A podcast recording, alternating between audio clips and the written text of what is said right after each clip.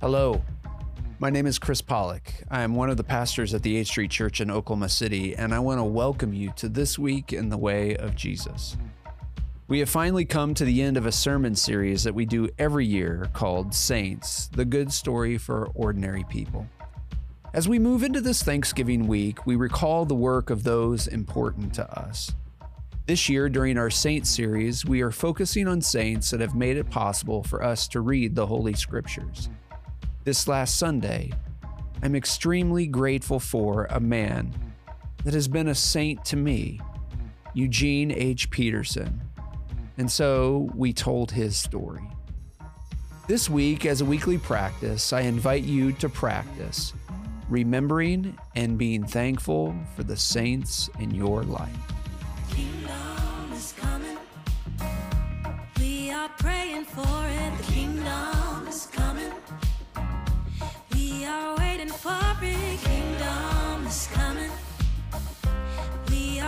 are working for it, the kingdom is coming. Mm. Hear the word of the Lord from 1 Thessalonians 5 22 through 23 from the Message translation. May God Himself, the God who makes everything holy and whole, make you holy and whole put you together, spirit, soul, and body, and keep you fit for the coming of our Master, Jesus Christ.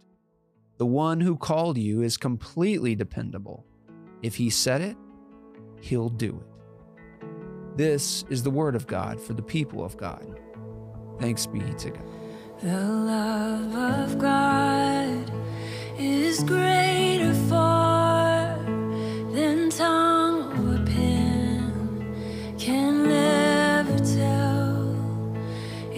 goes beyond the highest star and reaches to the lowest. Eugene H. Peterson was born in 1932 and was an academic, an intellect, a scholar, a pastor, and a college professor. As a young man, he started and then he ended up pastoring the same church for 29 years in Baltimore, Maryland attempting to intersect life and faith as the pastor of Christ the King Presbyterian Church. He went on to write over 30 books and taught later in life at Regent College. But Peterson is most famous for writing a paraphrased copy of the scriptures called The Message, which he translated from the Hebrew and Greek into everyday language. And it began because he was doing this for just one person a woman in his congregation who came to him and said, Would you help me know how to pray? Would you help me to understand this book? So he took his Greek translation and he began working, trying to put ancient words into contemporary language with Paul's letter to the Galatians. Now the message has sold over 15 million copies. Peterson never was an overglorious preacher. He had a gravelly voice, was a deep introvert that was inspired among the authors that he conversed with deep in his study. He watched as parts of his congregation fell asleep during his homilies, and he felt comfortable as he traversed mystery. He died in 2018 after a bout with dementia, Prior to the diagnosis of his disease, he said that he had two goals to be the best that he could for his wife, Jan, and to be remembered as a saint. At his funeral, his son Leif said these words My dad's message was that the good news always plays out best in relationships. The writer of Genesis tells us that at the end of each day of creation, God looked around the world that he had done and saw that it was good. I think my dad did that a lot. He was always looking around at the mountains, at the flowers, at the birds, at the relationships forming and playing all around him, and you could tell from that signature twinkle in his eyes what he was thinking. Oh, man, that's good. That's really good. Leif Peterson revealed that he used to joke with his father and tell him that he only had one sermon, one message, despite decades of creativity and sharing the Bible with people in new ways, something which he believes to be fairly accurate. It's almost laughable how you fooled them, how for 30 years every week you made them think you were saying something new, Leif said as a part of a poem addressed to his father. They thought you were a magician in your long black robe, hiding so much in your ample sleeves, always pulling something fresh and making them think it was just for them. They didn't know how simple it all was. They were blind to your secret. Leif Peterson said that he knew his father's secret, however, as he had been telling him for 50 years. For 50 years, you'd steal into my room at night and whispered softly to my sleeping head. It's the same message over and over. God loves you. He's on your side. He's coming after you. He's relentless. Oh, love of God, how rich and pure,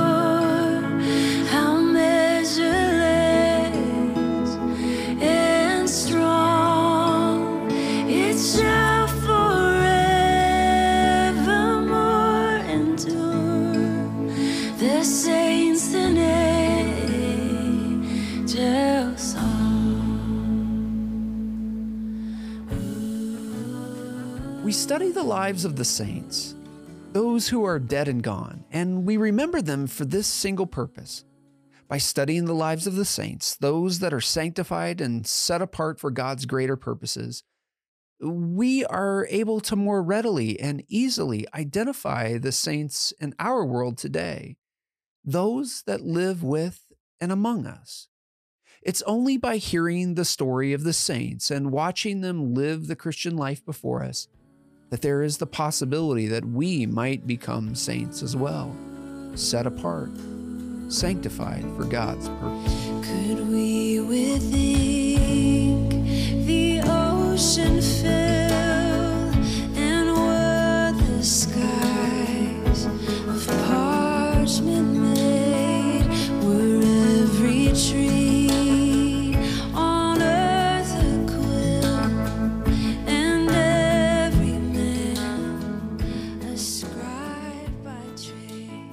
writings of Eugene Peterson have encouraged me in some difficult times. His writing was so prolific and brilliant that even the likes of Bono from U2 were inspired by them.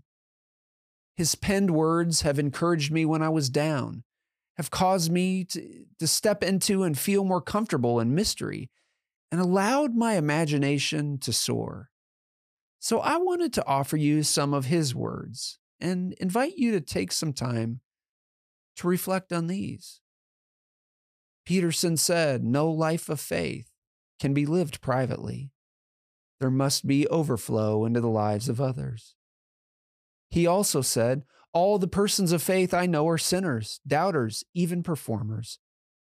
We are secure not because we are sure of ourselves, but because we trust that God is sure for us.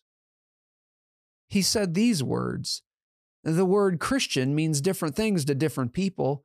To one person, it means a stiff, upright, inflexible way of life, colorless and unbending. To another, it means a risky, surprise filled adventure, lived tiptoe at the edge of expectation. If we get our information from the biblical material, there is no doubt that the Christian life is a dancing, leaping, daring life. And finally, he also said this Christians don't simply learn or study or use Scripture, we assimilate it.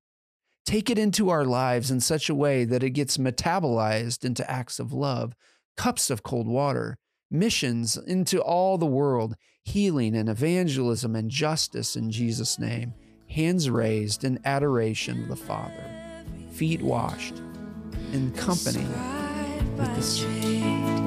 To ride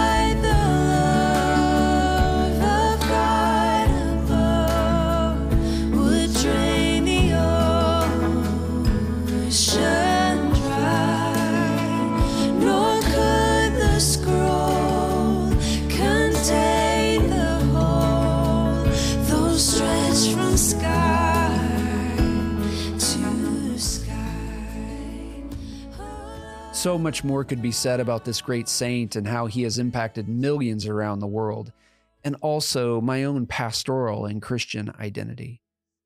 But the goal of this practice is to get you to think about the saints in your life.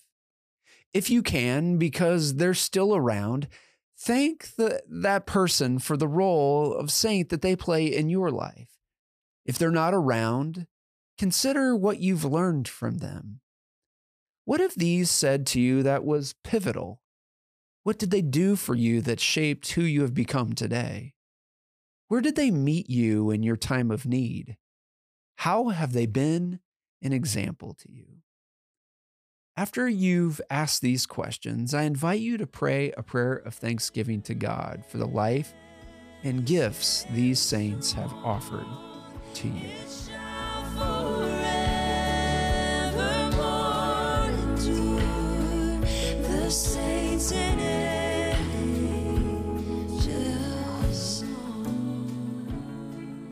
Thank you, friends, for joining us as we try to live this way of Jesus together. May the grace and peace that you need be given to you today. May the words that have been given to you be good news for you today. And may you be empowered to live with gratitude for the saints in your life today. Amen.